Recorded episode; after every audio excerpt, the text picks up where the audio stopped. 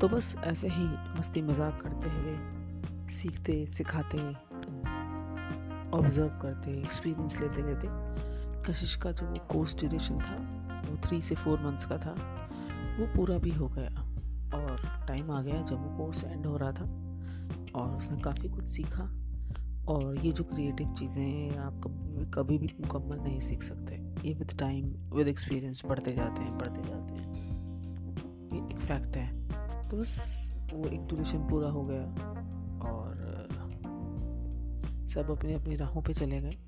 सभी का मतलब इनिशियल एक फेज शुरू होने वाला था, किसी को कहीं चांस मिल गया, किसी को वेट करना था, बट हाँ सर ने अपनी तरफ से बहुत अच्छे से सबको सिखाया था and sir was very confident कि सबको बहुत अच्छा अच्छा चांस मिलेगा।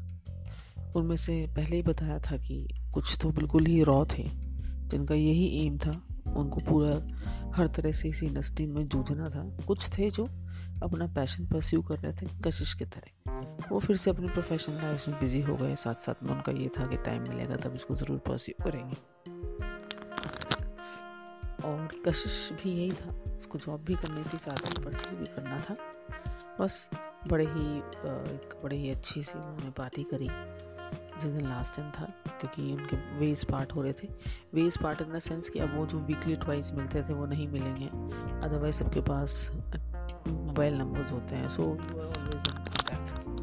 But yes to personally meet weekly twice was not will would be possible क्योंकि सब वो कोर्स ख़त्म हो गया था। तो बस अच्छी सी पार्टी हुई, सबने सबको बहुत अच्छे से विश की, हंसी खुशी सब अपने अपने रास्ते चले गए। अब कशिश भी वापस अपनी जॉब जॉब पे तो रोज़ ही जाती थी, करती रही और कुछ ना कुछ वो रोज़ लिखती थी, कभी कभी सर के साथ शेयर करती थी, सर उसे करेक्शंस बताते थे। तो थोड़े दिनों के बाद थोड़े महीनों के बाद बस सर ने कशिश को कॉल किया, उनको एक छोटी सी शॉर्ट फिल्म ऑफ़र हुई थी और सर चाहते थे कि उस पर वो उनको असिस्ट करें और कुछ स्क्रिप्ट लिखनी थी, उसके बारे में भी सर ने उसको बताया, उनसे बोला आप मिलने आ जाओ फिर उसको डिस्कस करेंगे किस तरह से करना है। तो कशिश बहुत खुश हो गई, उसको ऐसा लगा था वाओ उसका ड्रीम प्रोजेक्ट मिल गया। बिकॉज यू नो जो किसी का पैशन होता है उसमें अगर आप आगे बढ़ते हो, कोई चांस मिलता है तो आप वैसे ही बहुत खुश हो जाते हैं। कशिश सर से मिलने चले गई, सर ने उसे पूरा एक्सप्लेन किया कि इस तरह की मूवी है, उसका ये थीम है, स्टोरी है, इसको लिखो, इसको कैसे प्रेजेंट करेंगे, वो उन लोगों ने सब डिस्कस किया और काफ़ी कुछ फाइनल हो गया था। और एक फाइनल पूरा उसको टच देके और ये शूटिंग डेट्स वगैरह डिसाइड करनी थी। जो शूटिंग थी वो शहर से बहुत दूर तो नहीं पर कुछ दूरी पे थी, उसके लिए ये था कि जितना भी शूट टाइम था या ड्यूरेशन था उसके लिए उनको बाहर रहना पड़ता। तो ऐसा कशिश को कोई ऐसा इशू नहीं था, सर उसके मेंटर थे, उसको पूरा ट्रस्ट था उन पे और एक दो जो उनके साथ मेंबर्स थे और टीम में उनको भी वो जानती थी, वो भी उसी प्रोडक्शन हाउस से थे जहाँ से वो पढ़ी थी, तो एक फैमिली जैसे हो गए थे सब। तो बस शूटिंग की डेज और डेट डिसाइड हुई, वो लोग तीन चार दिन के लिए बाहर चले गए।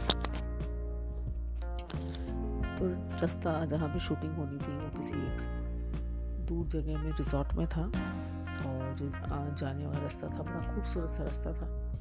उस रास्ते को खूब एंजॉय करते हुए बातें करते हुए मस्ती करते हुए गए।